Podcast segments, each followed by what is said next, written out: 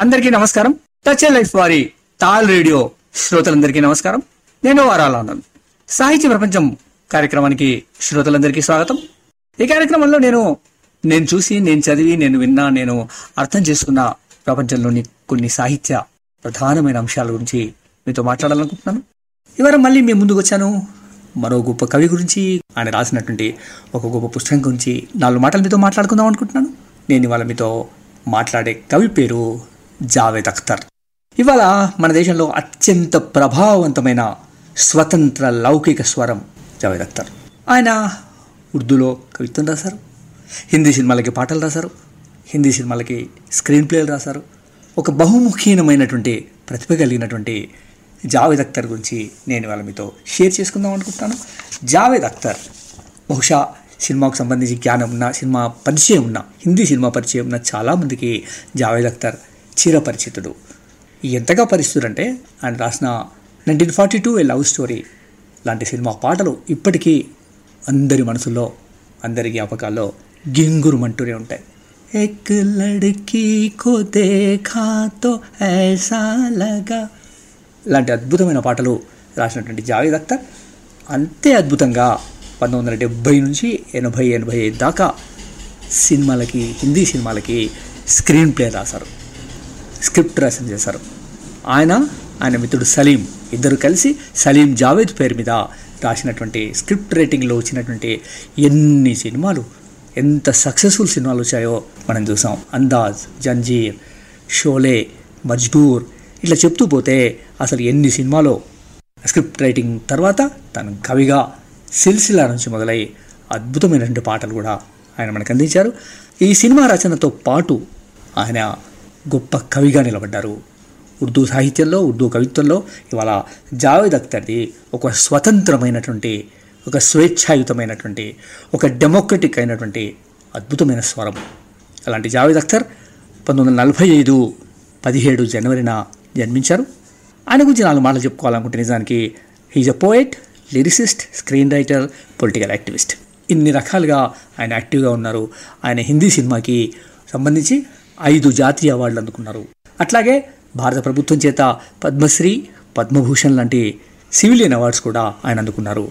ఆయన ఇందాక నేను చెప్పినట్టుగా సలీం జావేద్ జంట రచయితల పేరు మీద తను మొట్టమొదట ఒక బ్రేక్ త్రూ ఆయనకు వచ్చింది అట్లా డెబ్బై మూడులో ఆయన జంజీర్ సినిమాతో ఒక యాంగ్రీ యంగ్ మెన్ క్యారెక్టర్ని భారతీయ హిందీ సినిమాకి ఆయన పరిచయం చేశారు. యాంగ్రీ యంగ్ మెన్ క్యారెక్టర్ వచ్చినటువంటి ఆ సిరీస్లో వచ్చినటువంటి ఆ వరుస క్రమంలో వచ్చినటువంటి సినిమాలు నేను ఇందాక చెప్పిన జంజీర్ మజ్పూర్ షోలే ఇట్లా అనేక సినిమాలు వస్తే ఆ సినిమాల మీద ఆ కాలంలో విపరీతమైన చర్చ జరిగింది. కొందరైతే పరిశోధన చేశారు. ఒక యాంగ్రీ యంగ్ మెన్ అనే ఒక కాన్సెప్ట్ని సమాజంలో ఉన్నటువంటి ఒక అసహనాన్ని ఒక ఆవేదనని ఒక ఉక్రోషాన్ని ఒక కోపాన్ని ప్రదర్శించినట్టు ఒక క్యారెక్టర్ని సృష్టించడంలో ఆ ఇద్దరు అద్భుతమైన ప్రతిభ కనపరిచారని రీసెర్చ్లు చేశారు ఆ సబ్జెక్ట్ మీద. దానికి చిత్రంగా జావేద్ అఖ్తర్ ఒకచోట చెప్పుకుంటాడు. ఇదంతా మాకేం తెలీదు. ఆయన అన్న మాటలు నేను చెప్తాను మీకు. ఈ యాంగ్రీ యంగ్ మెన్ ఈ కోపము ఇదంతా కూడా మాకేం తెలీదు. మేము సమాజంలో ఉన్నాం. సమాజంలో ఆ కాలంలో ప్రజలు ఏదైతే భావిస్తూ వచ్చారో ప్రజల్లో ఏ సంఘర్షణ అయితే కనిపించిందో దాన్ని యాజ్ ఇట్ ఈజ్గా సినిమాలోకి తీసుకొచ్చే ప్రయత్నం చేశాము. అంతే తప్ప సమాజంలో భాగంగానే ఆ సినిమాలు వచ్చాయి తప్ప మేమేదో ప్రత్యేకించి యాంగ్రీ యంగ్ మెన్ క్యారెక్టర్ని సృష్టిస్తున్నాము ఇంకేదో చేస్తున్నాము అనేటువంటి భ్రమల్లో నేను కానీ సలీం గారు కానీ లేరని ఆయన అనేక ఇంటర్వ్యూల్లో చాలా స్పష్టంగా చెప్పారు. అంత మోడెస్ట్గా మాట్లాడారు సలీం జావేద్. అలాంటి సలీం జావేద్ నిజానికి అసలు ఎంత గొప్ప రైటర్గా మనం చెప్పవచ్చు అంటే ఆయన రాసినటువంటి కవితల్లో మనకి చాలా సూటిగా స్పష్టంగా కనిపిస్తాయి. అంటే మూఢత్వానికి మూర్ఖత్వాలకి అన్నిటికీ వ్యతిరేకంగా ఒక డెమోక్రటిక్ వాయిస్లో ఒక సెక్యులర్ వాయిస్గా మనకు జావేద్ అఖ్తర్ కనిపిస్తారు. ఆ జా జావేద్ అఖ్తర్ ఫిల్మ్ఫేర్ అవార్డులు గెలుచుకున్నారు. ఇంకా చాలా చాలా ప్రైజులు అవార్డులు అసలు లెక్కలేనని ఆయనకు వచ్చాయి అట్లాగే ఆయన కమ్యూనిస్ట్ పార్టీ ఆఫ్ ఇండియాలో మొట్టమొదట ఉన్నారు. ఆ తర్వాత రెండు వేల పంతొమ్మిదిలో కూడా ఆయన జీ జనరల్ ఎలక్షన్లో క్యాంపెయిన్ చేశారు. తర్వాత ఆయన రాజ్యసభకి నామినేట్ చేయబడ్డారు. రాజ్యసభలో ఒక టర్మ్ ఆయన పార్లమెంట్ మెంబర్గా పనిచేశారు. ఆయనకు రిచర్డ్ డాకిన్స్ అవార్డ్స్ కూడా వచ్చాయి. ఇట్లా ఆయన జీవితంలో ఒక అద్భుతమైనటువంటి సాహిత్య ప్రపంచంలో బతుకుతూ వచ్చారు. ఆయన గ్వాలియర్లో పుట్టారు. వాళ్ళ నాన్నగారు జానిసార్ అఖ్తర్. ఆయన కూడా ఉర్దూలో గొప్ప కవి. ఆ జానిసార్ అఖ్తర్ ఆ ప్రభావము ఆ ఉరవడి బహుశా జావేద్ అఖ్తర్లో మనకు కనిపిస్తూ ఉంటుంది. ఆయన జానిసార్ అఖ్తర్ కూడా ఉర్దూలో కవిత్వం రాశారు హిందీలో పాటలు రాశారు. అట్లాగే జావేద్ అఖ్తర్ గారి తాతగారు ముజఫర్ హైదరాబాదీ అట్లాగే చాలామంది ఆయన చుట్టూరా ఉన్నటువంటి ప్రపంచంలో మే మేనమామలు ఆయన తాతయ్య ఆయన ఫాదర్ అందరూ కూడా కవిత్వంతో సంబంధం ఉన్న వాళ్ళు కనుక ఒక ఇంట్లో కవిత్వం సంబంధించిన ఒక వాతావరణం ఉండేది. ఆ వాతావరణంలోంచి ఎదిగొచ్చినవాడు జావేద్ అఖ్తర్ ఆ ఒరోడిలోనే ఆయన అద్భుతమైనటువంటి పుస్తకాలు చదివారు. ఆయన జ్ఞాపక శక్తి గురించి ఎంతగా చెప్పుకోవాలంటే ఆయన మెమరీ గురించి మాట్లాడుతున్నప్పుడు చాలా అద్భుతంగా అనిపిస్తుంది. ఎంత అద్భుతమైన మెమరీ అంటే వందలు వేల గజల్స్ని ఆయన స్టాంజా స్టాంజాలుగా ఆలవోకగా వినిపిస్తారు. అది ఎట్లా సాధ్యమైందని ఆయన ఎవరో ఒకసారి అడిగితే అది కేవలం మనం మనం కవిత్వంలో బతుకుతాం కవిత్వంలో ఉంటాం కవిత్వంలో నిరంతరం ఆ ధ్యాసలో ఉన్నప్పుడు అది ఎక్కడికి పోతుంది రాకుండా అని అంటాడు నవ్వుకుంటూ. అట్లా ఆయనే సాహిత్య ప్రపంచంలో సినిమా ప్రపంచంలో రెండు ప్రపంచాల్లో కూడా తనదైన ఒక ముద్రను వేస్తూ ముందుకొచ్చారు. స్క్రిప్ట్ రైటర్గా పంతొమ్మిది వందల డెబ్బైలో ఆయన ప్రారంభం చేశారు. ఆ డెబ్బైలో ప్రారంభమైనప్పుడు సలీం జావేద్ ఇద్దరు కలగలిసి జంటగా ఒక సినిమాకు ప్రారంభం చేశారు. అంతకుముందు అనేక కష్టాలతో బాంబేలో అసిస్టెంట్గా పనిచేసుకుంటూ అక్కడ ఇక్కడ పనిచేసుకుంటూ ఉన్నటువంటి జావేద్ అఖ్తర్ సలీం గారితో కలిసి సలీం జావేద్గా రైటింగ్స్ ప్రారంభం చేసినప్పుడు ఒకరోజు రాజేష్ ఖన్నా వచ్చి "దో- దోస్తో మేరే పాస్ ఏక్ ఫిల్మ్ ఆయా హై నాకు ఒక సినిమా వచ్చింది సౌత్ ఇండియాకి వెళ్ళి వాళ్ళు వచ్చి నాకు అడ్వాన్స్ ఇచ్చేశారు। అడ్వాన్స్ ఇస్తే నేను బీచ్ రోడ్లో ఉన్నటువంటి రాజేంద్ర కుమార్ గారి ఇల్లు కొనుక్కోవడానికి ఆ డబ్బుల్ని అడ్వాన్స్గా ఇచ్చేశాను। ఇప్పుడు ఆ స్క్రిప్ట్ పంపారు। స్క్రిప్ట్ చదివితే నా తల తిరిగిపోయింది। ఇప్పుడు ఈ స్క్రిప్ట్ని యాజ్ ఇట్ ఈస్గా సినిమా చేస్తే రెండు విషయాలు జరుగుతాయి। ఒకటి నా క్యారీర్ సినిమా క్యారీర్ ఈ సినిమాతో అందమైపోతుంది. ఇంకొకటి నేను అడ్వాన్స్ ఇచ్చిన బంగ్లాకి అడ్వాన్స్ ఇచ్చిన పైసలు నాకు తిరిగి రావు. ఈ రెండు ప్రమాదాల నుంచి మీరే నన్ను రక్షించాలి అని ఆ స్క్రిప్ట్ని వాళ్ళకి ఇస్తే వాళ్ళు దాన్ని సరిచేసి ముందుకు తీసుకొచ్చారు. అదే హాతీ మేరే సాథీ సినిమాగా వచ్చి అద్భుతమైన విజయాన్ని సాధించింది. అట్లా ఆ ఒరవడిలో ఇంకా ముందుకు వచ్చినటువంటి సలీం జావేద్లు ఇద్దరు హాతీ మేరే సాథీ తర్వాత చాలా చాలా సినిమాలు చేశారు. అందాజ్ అధికార్ హాతీ మేరే సాథీ సీతా और గీతా యాదోं की बारात जंजीर हाथ की सफाई दीवार शोले చాచా బజూజా డాన్ త్రిశూల్ దోస్తానా క్రాంతి ఇట్లా అనేకమైన సినిమాలు హిందీలో ఆయన స్క్రిప్ట్ రైటింగ్ చేశాడు అట్లా స్క్రిప్ట్ రైటింగ్తో పాటు ఆయన రా- రచనలు సాహిత్యాన్ని మాత్రం ఎప్పుడూ మర్చిపోలేదు సాహిత్యంతో అనుబంధాన్ని కొనసాగిస్తూనే వచ్చాడు తను పంతొమ్మిది వందల ఎనభై ఏడులో తీసినటువంటి మిస్టర్ ఇండియా ఎంత సక్సెస్ఫుల్ సినిమానో మనం చూసాం ఆ తర్వాత సలీం జావేద్లు ఇద్దరు విడిపోయి వేరువేరుగా కృషి చేస్తూ వచ్చారు. జావేద్ అఖ్తర్ కొన్ని సినిమాలకు స్క్రిప్ట్ రాశాడు. తర్వాత కవిగా తన పాటల వైపు తన అప్పటిదాకా నేను కవిత్వాన్ని కవిత్వాన్ని కోసమే రాసుకుంటున్నాను సినిమాల కోసం ఎట్లా రాయను అనుకున్న గృహం ఉన్నప్పటి అప్పుడు మొట్టమొదటిసారిగా సిల్సిలా సినిమాతో కవి కవి సినిమాతో తన క్యారియర్ మొదలైంది. ఒక అద్భుతమైనటువంటి సాహితీ సుధరణ చేస్తూ దాంతోపాటు టీవీల్లో కూడా తాను యాంకర్గా అనేక కార్యక్రమాలు చేశారు. చాలా అద్భుతంగా వాయిస్లో చాలా అద్భుతమైనటువంటి మెలోడీ ఉంటుంది. చాలా బాగా మాట్లాడతారు. సలీం జావేద్ అఖ్తర్ చేసినటువంటి ఇంకొక విషయాన్ని కూడా నేను మీకు స్పష్టంగా చెప్పాలి. ఆయన పార్లమెంట్ సభ్యుడిగా ఉన్నప్పుడు కొట్లాడి రైట్స్ కవులకు హక్కులు అనేటువంటి విషయం మీద చాలా రైట్స్ కోసం కొట్లాడారు. చట్టంలో మార్పులు తీసుకొచ్చారు.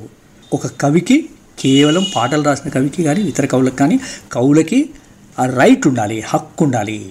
దాని క్లెయిమ్ ఉండాలి. ఎట్లా అయితే ఆ పాట పాడిన వాళ్ళకి ఆ పాటను రికార్డ్ చేసి పబ్లిక్లో తీసిన కంపెనీ లేకున్నట్టుగానే ఆ రైట్ ఉండాలి అని చెప్పేసి చాలా చాలా గొప్ప కృషి చేశారు. ఆ క్రమంలో జావేద్ అఖ్తర్ చేసిన కృషిని మనం స్మరించుకోవాలి. ఎప్పటికీ సదా ఉండేటువంటి ఒక అద్భుతమైన కృషి చేశారు ఆయన. అంతేకాకుండా జావేద్ అఖ్తర్ ఉర్దూ సాహిత్యంలో అద్భుతమైనటువంటి కవిత చేశారని నేను నేను మీకు చెప్పాను. ఆయన రాసినటువంటి లావా కవిత పుస్తకానికి కేంద్ర సాహిత్య అకాడమీ అవార్డు వచ్చింది. అట్లా అనేకమైన లెక్కలేనని అవార్డులతో ఉన్నటువంటి జావేద్ అఖ్తర్ మొదట హనీ ఇరానీ గారిని పెళ్ళి చేసుకున్నారు. ఆ తర్వాత వాళ్ళిద్దరూ విడిపోయి షబాన్ ఆజ్మీ గారితో పెళ్ళి చేసుకుని షబాన్ ఆజ్మీ జావేద్ అఖ్తర్ ఇద్దరు బాంబేలో కలిసి ఉంటున్నారు. షబాన్ ఆజ్మీ గురించినటువంటి విషయాన్ని ప్రత్యేకించి మీకు చెప్పాల్సిన అవసరం లేదు. గొప్ప నటి అనేక అంతర్జాతీయ అవార్డులు అందుకున్నటువంటి మహానటి జావేద్ అఖ్తర్ అండ్ షబాన్ ఆజ్మీల జంట ఇవాళ బాంబేలో ఉంటున్నారు. అట్లాగే జావేద్ అఖ్తర్ గారి కొడుకు కూతురు కూడా సినిమా రంగంతోనే అనుబంధమై ఉన్నారు. జోయా అఖ్తర్ ఫర్హాన్ అఖ్తర్ ఇద్దరు కూడా సినిమా రంగంతో ఉన్నారు. ఇట్లా లావా తర్వాత ఆయన వెలువరించినటువంటి ఇంకొక పుస్తకాన్ని గురించి ఇవాళ నేను మీతో పంచుకుంటాను. ఆ పుస్తకం పేరు ఇన్ అదర్ వర్డ్స్ ఆయన రాసిన కవితల సంపుటది. ఆ ఇన్ అదర్ వర్డ్స్లో మనకు జావేద్ అఖ్తర్లోని భావుకుడు ప్రగతిశీలవాది మనకు స్పష్టంగా కనిపిస్తూ ఉంటారు. సినిమా పాటల గురించి మాట్లాడుతున్నప్పుడు కైఫీ ఆజ్మీ రాసినటువంటి ఒక మాట మనం ఇక్కడ గుర్తు చేసుకోవాలంటుంది. చాలా ఇంట్రెస్టింగ్గా ఉంటుంది అన్నమాట ఆయన ఏమంటారంటే సినీ గీతాలు అత్యంత ప్రాచుర్యం పొందడం ఒక ఎత్తు అయితే మొదట సమాధి తవ్వి తర్వాత దానికి సరిపడే శరీరాన్ని వెతకటం సినీ గేయ రచయితల పని అంటారు. ఒక సమాధి తవ్విన తర్వాత దానికి సంబంధించి దానికి సరైనటువంటి శవాన్ని వెతుకోవడం అనేది సినిమా పాటలకు సంబంధించి అని ఆయన అన్నారు. అది అట్లా ఎందుకంటే మొదట ట్యూన్ చేసి ట్యూన్ సిద్ధమైన తర్వాత ట్యూన్కి అనుకూలంగా పాటలు రాయాలి కనుక హైఫీ ఆజ్మీ గారు అలా అన్నారు. అట్లా అని అదే సమంజసం కాదు అదే కరెక్ట్ కూడా కాదు. అది ఒక్కోసారి పాట ముందు వస్తుంది తర్వాత ట్యూన్ కడతారు తర్వాత ట్యూన్ వస్తుంది లేదా పాట తర్వాత కడతారు. అది సమన్వయంతో జరిగే పని. ఈ క్రమంలో భాగంగా మనం సినిమా పాటల విషయాన్ని కొంచెం పక్కన పెట్టి మనం సాహిత్యం విషయంలోకి వస్తే సినిమా పాటలు ఎంత గొప్పగా రాశారో సలీం జావేద్ సాహిత్యంలో కూడా కవిత్వంలో కూడా ఉర్దూ కవిత్వంలో కూడా తనదైన స్వరాన్ని వినిపిస్తూ వచ్చారు. గొప్ప స్వరాన్ని అంటే తనదైన ఒక ప్రత్యేక ఒరవడిని కూడా ఆయన ప్రారంభిస్తూ వచ్చారు. ఒక సోషలిస్ట్గా ఒక కమ్యూనిస్ట్గా ఒక భావకుడిగా ఒక ప్రగతిశీలవాదిగా జావేద్ అఖ్తర్ అద్భుతమైన కవిత్వం రాశారు. ఆయన రాసినటువంటి ఇన్ అదర్ వర్డ్స్ పుస్తకం నుంచి నేను అనువాదం చేసిన కొన్ని కవితలు మీకు ఇవాళ వినిపించాలనుకుంటున్నాను. ఆయన చాలా అద్భుతమైన కవితలు రాశారు. కాలాన్ని గురించి కాలమంటే ఏమిటి? అలుపు విరామము లేకుండా సాగిపోతున్నది. కాలమంటే ఏమిటి? అలుపు విరామము లేకుండా సాగిపోతున్నది. అది అట్లా పయనించకుండా ఉంది అంటే అది ఎక్కడుండేది అది అట్లా పయనించకుండా ఉండి ఉంటే అది ఎక్కడుండేది ఎక్కడో చోట ఉండేది కదా అంటూ గొప్ప తాత్వికతతో ఈ పుస్తకం రాశారు అట్లా ఈ పుస్తకంలోని కవితల్ని నేను మీకు వినిపిస్తాను. కొన్ని కవితల్ని నేను ట్రాన్స్లేట్ చేశాను. జావేద్ అఖ్తర్ దుఃఖం గురించి కేవలం తన దుఃఖం గురించే కాదు అందరి దుఃఖాల గురించి స్పందించాడు. దుఃఖం అమ్మదనాన్ని గురించి చెప్తూ అమ్మకానికి దుఃఖాలు అన్న కవిత రాశారాయన. ఈ అమ్మకాను కో దుఃఖాల్లోంచి ఆ దుఃఖం కవితని నేను మీకు మీకు వినిపించబోతున్నాను. అంగట్లో దుఃఖాలు అమ్ముతారు. వ్యాపారం హాయిగా సాగితే దుఃఖాలు మంచి ధరకే అమ్ముడవుతాయి. వినియోగదారుల ఉద్వేగంలో చిన్నవో పెద్దవో దుఃఖ బొమ్మల్ని ఏ ధరకైనా కొంటారు. నేనెప్పుడూ నా దుఃఖాల్ని మంచి ధరకే అమ్మాను. నేనెప్పుడూ నా దుఃఖాన్ని మంచి ధరకే అమ్మాను. కానీ ఇవాళ నాకు కలిగిన దుఃఖాన్ని ఏ దుకాణపు షోకేసులో ఉంచలేను. కానీ ఇవాళ నాకు కలిగిన దుఃఖాన్ని ఏ దుకాణపు షోకేసులో ఉంచలేను. నా దుఃఖాన్ని అమ్మలేకపోతున్నందుకు మొట్టమొదటిసారిగా సిగ్గుపడుతున్నాను అంటాడు. ఇట్లా ఆయన కవిత్వం అంతా ఆయన ఆత్మ నుండి ఒక ప్రవాహంలా సాగుతుంది. హృదయ లోతుల నుండి పెళ్ళుపుకుతుంది ఈ సంకలనం నిండా వర్తమాన అవ్యవస్థ గురించి తన కోపము తన తాత్వికత వేదన దుఃఖం ప్రశ్న జవాబు ఇట్లా అనేక అనేక స్థుతులు ఆవిష్కరించాడు జావేద్ అఖ్తర్ తన కవిత్వం నిండా వర్తమాన మత ఛాందసవాదం గురించి ఖండిస్తూ రాశాడు మాట్లాడాడు ప్రశ్నించడమే తన తత్వమని అనేక సందర్భాల్లో నిరూపించాడు జావేద్ అఖ్తర్ ఇక పార్లమెంట్ సభ్యుడిగా ముందుండి మేధో హక్కుల గురించి కాపీరైట్ చట్టం గురించి పోరాడి సాధించాడు నేను ఇందాక చెప్పినట్టుగా. ఆయన ఇన్ అదర్ వర్డ్స్లోంచి కొన్ని కవితలు చేసిన స్వేచ్ఛానువాదాలు ఇప్పుడు మీకు వినిపిస్తాను. శీర్షిక నా ప్రాంగణం నా చెట్టు. మా ప్రాంగణం ఎంతో పెద్దగా మరెంతో విశాలంగా ఉండేది. అప్పుడు నేను నా ఆటలన్నీ అందులోనే ఆడేవాణ్ణి. ఆ ప్రాంగణాన్ని ఎదురుగా నాకంటే ఎంతో ఎత్తుగా ఓ చెట్టుండేది. నేను పెద్దవాడినయ్యాక ఎప్పటికైనా ఆ చెట్టు చివరి అంచును తాకుతానని నాకెంతో నమ్మకంగా ఉండేది. ఏళ్ళు గడిచాక ఇంటికి తిరిగొచ్చి చూస్తే ఏళ్ళు గడిచాక ఇంటికి తిరిగొచ్చి చూస్తే మా ప్రాంగణం ఎంతో చిన్నగా అనిపించింది. కానీ ప్రాంగణం ఎదురుగా ఉన్న చెట్టు మాత్రం అప్పటికంటే మరెంతో పెరిగి పెద్దదైంది. కానీ ప్రాంగణం ఎదురుగా ఉన్న చెట్టు మాత్రం అప్పటికంటే మరెంతో పెరిగి పెద్దదైంది. ఇంకో కవిత శీర్షిక ఉదయపు కన్య నల్లటి రాత్రి దుప్పట్లో ముఖం కప్పుకుని ఉదయపు కన్య దీర్ఘ నిద్రలో ఉంది. నల్లటి రాత్రి దుప్పట్లో ముఖం కప్పుకొని ఉదయపు కన్య దీర్ఘ నిద్రలో ఉంది. ఆమె తన దుప్పటి కంతల్లోంచి తొంగి చూడదు. ఒక్క మాట పలకదు. సూర్యుణ్ణి ఎవరో దొంగిలించుకుపోయినప్పటి నుండి ఆమె విసుగ్గా ఉంది. సూర్యుణ్ణి ఎవరో దొంగిలించుకుపోయినప్పటి నుండి ఆమె విసుగ్గా ఉంది. రండి మనం సూర్యుణ్ణి వెతుకుదాం. రండి మనం సూర్యుణ్ణి వెతుకుదాం. సూర్యుడు దొరక్కుంటే ఒక్కో కిరణాన్ని జమ చేసి మరో కొత్త సూర్యుని నిర్మిద్దాం. సూర్యుడు దొరక్కుంటే ఒక్కో కిరణాన్ని జమ చేసి మరో కొత్త సూర్యుని నిర్మిద్దాం. చాలాసేపటి నుండి ఉదయపు కన్య అలిగి నిద్రపోతున్నది. చాలాసేపటి నుండి ఉదయపు కన్య అలిగి నిద్రపోతున్నది. రండి ఆమెను మెల్కొల్పుదాం. ఊరడిద్దాం. మరో కవిత పజిల్. ఒకప్పుడు మనిద్దరం కేవలం రెండక్షరాలం. ఒకప్పుడు మనిద్దరం కేవలం రెండక్షరాలం. ఒకరోజు ఇద్దరం కలిశాక పదంగా రూపొందాం. దానికి మనము అర్థాన్ని కనుగొన్నాం. ఒకప్పుడు మనిద్దరం కేవలం రెండక్షరాలం. ఒకరోజు ఇద్దరం కలిశాక పదంగా రూపొందాం. దానికి మనము అర్థాన్ని కనుగొన్నాం. అప్పుడు ఏదో జరిగింది. ఇప్పుడు ఓ చతురస్రంలో నువ్వు అక్షరానివి. మరో చతురస్రంలో నేనింకో అక్షరాన్ని.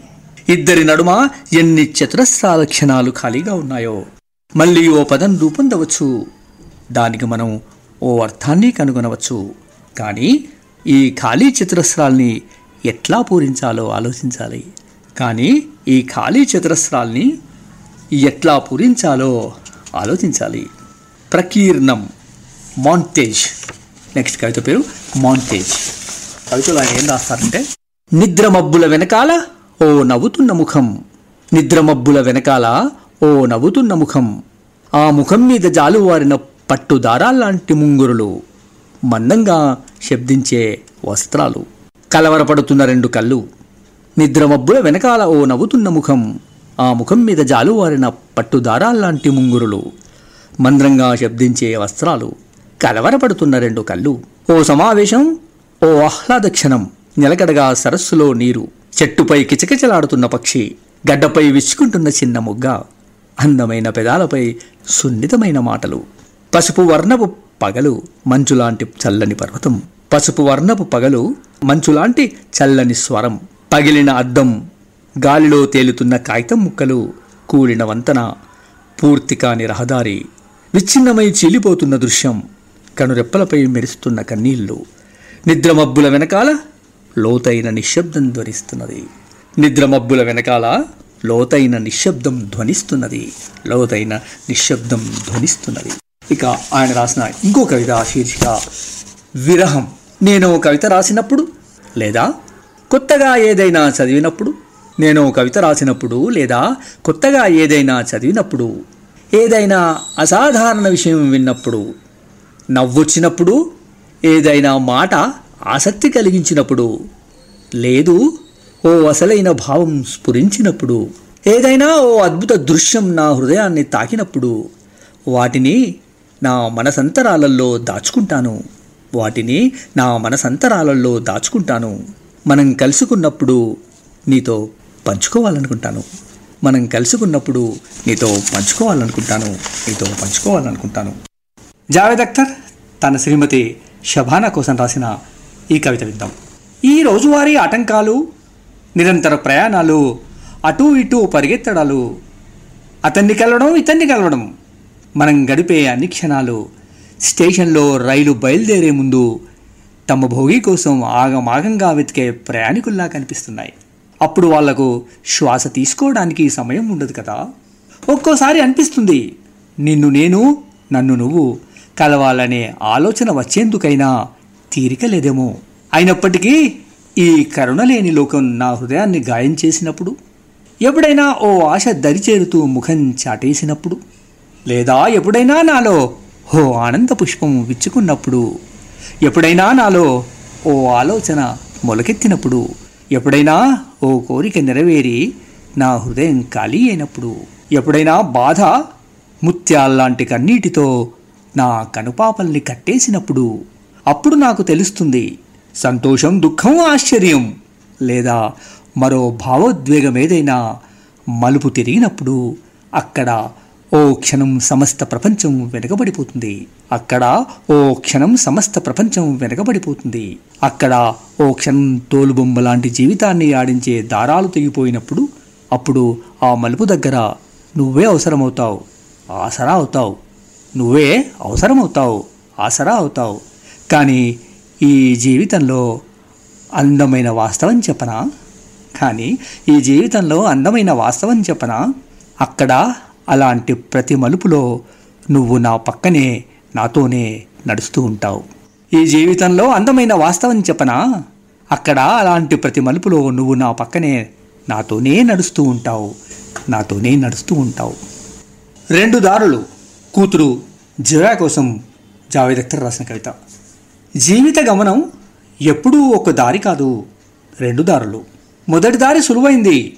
ఎలాంటి మలుపులు ఉండవు. ఆ దారి ప్రపంచానికి భిన్నమైందేమీ కాదు. ఆ దారిలో నియమాల అనేక ప్రాంగణాలుంటాయి. ఆ దారిలో నియమాల అనేక ప్రాంగణాలుంటాయి. ఎన్నో సంబంధాల బంధనాలుంటాయి. కానీ ఈ దారిలో నడిచే వారికి సంతోషాలు పేరుకే దొరుకుతాయి. వాళ్ళు ముక్కలు ముక్కలై అనేక బంధాల నడుమ విభజింపబడతారు. వారికంటూ ఏమీ మిగలదు. అంతా పేరు లేని ఓ గందరగోళం. అందులో మిగిలేదేమిటి? వారి కలలు స్వయం భావన శ్వాసాగ్నిలో కాలిపోతాయి. ఈ దారిని ఎంచుకున్న వాళ్ళు లోకాన్ని సంతోషపరచడానికి తమని తామే కోల్పోతారు. ఈ దారిని ఎంచుకున్న వాళ్ళు లోకాన్ని సంతోషపరచడానికి తమని తామే కోల్పోతారు. పైన బతికి ఉన్నట్టే కనిపించినా లోన మరణిస్తారు. ఇక రెండో దారి కష్టతరమైంది. ఇక్కడ నీతో ఎవరూ ఉండరు. సహాయానికి చేయందించరు. ఈ దారిలో నుండే మండే ఎండలుంటాయి. ఈ దారిలో మండే ఎండలుంటాయి. నీడలుండవు. ఈ దారిలో దానంగానైనా ఇచ్చే ఓదార్పులుండవు. అలాంటి ఓ ఊరు ఉండదు. తమ వైపు తాము పయనించేవారు తమని తాము కనుగొనే వారి కోసమే ఈ దారి. నువ్వు ఈ దారినే ఎంచుకో. నువ్వు ఈ దారినే ఎంచుకో. నాకు తెలుసు ఈ దారి అంత సులభమైంది కాదు. కానీ ఇప్పటిదాకా నిన్ను నువ్వు తెలుసుకోలేదనే బాధ నిన్ను కలిసివేస్తున్నది. కానీ ఇప్పటిదాకా నిన్ను నువ్వు తెలుసుకోలేదనే బాధ నన్ను కలిసివేస్తున్నది. అందుకే ఈ దారి దానంగానైనా. తర్వాతి కవితా శీర్షిక నిరాశ్రయులు. సాయంకాలం అవుతున్నది. ఎర్రటి సూర్యుడు సముద్రంలోకి కుంగిపోనున్నాడు. అప్పుడక్కడ కొన్ని పక్షులు బారులు తీరి అడవుల్లో తాము గూళ్ళు కట్టుకున్న చెట్ల వైపు ఎగిరిపోతున్నాయి. తమ స్థలాలకు తిరిగొచ్చి ఆ పక్షులు తమ గూళ్ళల్లో హాయిగా నిద్రపోతాయి. నేనే క్రిక్కిరిసిన ఈ ఇండ్ల అడవిలో నివాస స్థలం కరువై ఆందోళనగా ఉన్నాను. నేనే క్రిక్కిరిసిన ఈ ఇండ్ల అడవిలో నివాస స్థలం కరువై ఆందోళనగా ఉన్నాను. సాయంకాలం అవుతున్నది. ఎక్కడికని వెళ్ళను? సాయంకాలం అవుతున్నది. ఎక్కడికని వెళ్ళను? తర్వాతి కవితా శీర్షిక వచ్చాయి! ఆలోచించకు. వచ్చాయి. ఆలోచించకు. ఏమీ ఆలోచించకు. తక్షణమే వచ్చాయి. ఆలోచించి మాత్రం ఏమి బాగుకునేది ఎంతగా అర్థం చేసుకున్నావో అంతగా చింతించావు. ఎంతగా అర్థం చేసుకుంటావో అంతగానూ చింతిస్తావు. ఏమీ ఆలోచించకు. తక్షణమే వచ్చాయి. ఆలోచించి మాత్రం ఏం బాగుకునేది నువ్వు ఏ లక్ష్యాన్నైతే చేరుకున్నాననుకుంటున్నావో అది నా సంరక్షణలో సాధించిందే. అది కూడా వదిలేయి. దానికోసం ఎంతకాలం దుఃఖిస్తావు? ఈ లోకం లోపల ఇంత స్పష్టంగా ఎదుగుంది ఏమీ ఆలోచించకు. తక్షణమే వచ్చాయి బతకడానికి ఓ దారి వెతుకుదాం.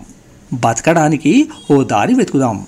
సత్యం వల్ల మనకు ఎదురైన సమస్యల్ని అసత్యం ఆసరాతో పరిష్కరిద్దాం. సత్యం వల్ల మనకు ఎదురైన సమస్యల్ని అసత్యం ఆసరాతో పరిష్కరిద్దాం. నన్ను చూడు. నా కళ్ళలో కళ్ళు పెట్టి చూడు. ఎన్నో అబద్ధాల్ని నీ ముందు ప్రమాణం చేస్తాను. అవి అందరికీ ఇష్టమవుతాయి. ఎట్లయితే మనం కలిసి జీవించటం మరణం గురించి. ఎట్లయితే మనం కలిసి జీవించటం మరణం గురించి. ఇట్లా జావేద్ అఖ్తర్ రాసిన ఇన్ అదర్ వర్డ్స్ అంకల్ల నుంచి కొన్ని కవితలకు నేను చేసిన స్వేచ్ఛానువాదం మీకు వినిపించాను. ఆ కవితలు విన్నారు. ఒక అద్భుతమైనటువంటి ఉర్దూ కవి భాషాపరంగా భావపరంగా ఒక ప్రగతిశీలమైనటువంటి భావాలతో ఉన్నటువంటి జావేద్ అఖ్తర్ రాసిన ఈ కవితా సంకలనంలోని కవితల్ని వినిపించే అవకాశం కల్పించినందుకు నేను చాలా సంతోషంగా ఉన్నాను. అట్లాగే ఆయన రాసిన లావా గురించి కూడా మనం ఇంకొకసారి మాట్లాడుకుందాం. ఇట్లా అటు కవిత్వ ప్రపంచంలో ఇంకోవైపు సినిమా ప్రపంచంలో ఇంకోవైపు సామాజికంగా ఒక ప్రగతిశీలమైనటువంటి యాక్టివిస్ట్గా ఉన్నటువంటి జావేద్ అఖ్తర్ కవిగా సినీ రచయితగా లిరిసిస్ట్గా తన సొంత గొంతుకని తన భావాల్ని విస్తృతంగా ప్రచారాలు చేస్తున్నారు. అనేకమైనటువంటి ఒత్తిళ్ళ మధ్య మీకు తెలుసు కంగనా రనౌత్ ఇష్యూ మీకు తెలుసు. అట్లాగే చాలా ఇష్యూస్లో కూడా ఆయన మీద జరిగిన దాడులు వివాదాలు మనం చూస్తూనే ఉన్నాం. అయినప్పటికీ మొక్కవోని దీక్షతో అద్భుతమైన కృషి చేసినటువంటి జావేద్ అఖ్తర్ గురించి ఈ నాలుగు మాటలు మీతో పంచుకునే అవకాశం కల్పించినందుకు తాల్ రేడియోకి ధన్యవాదాలు. విన్న మీరందరికీ కృతజ్ఞతలు. మీ భావాల్ని మీ అభిప్రాయాల్ని నాకు పంపండి. Thank you very much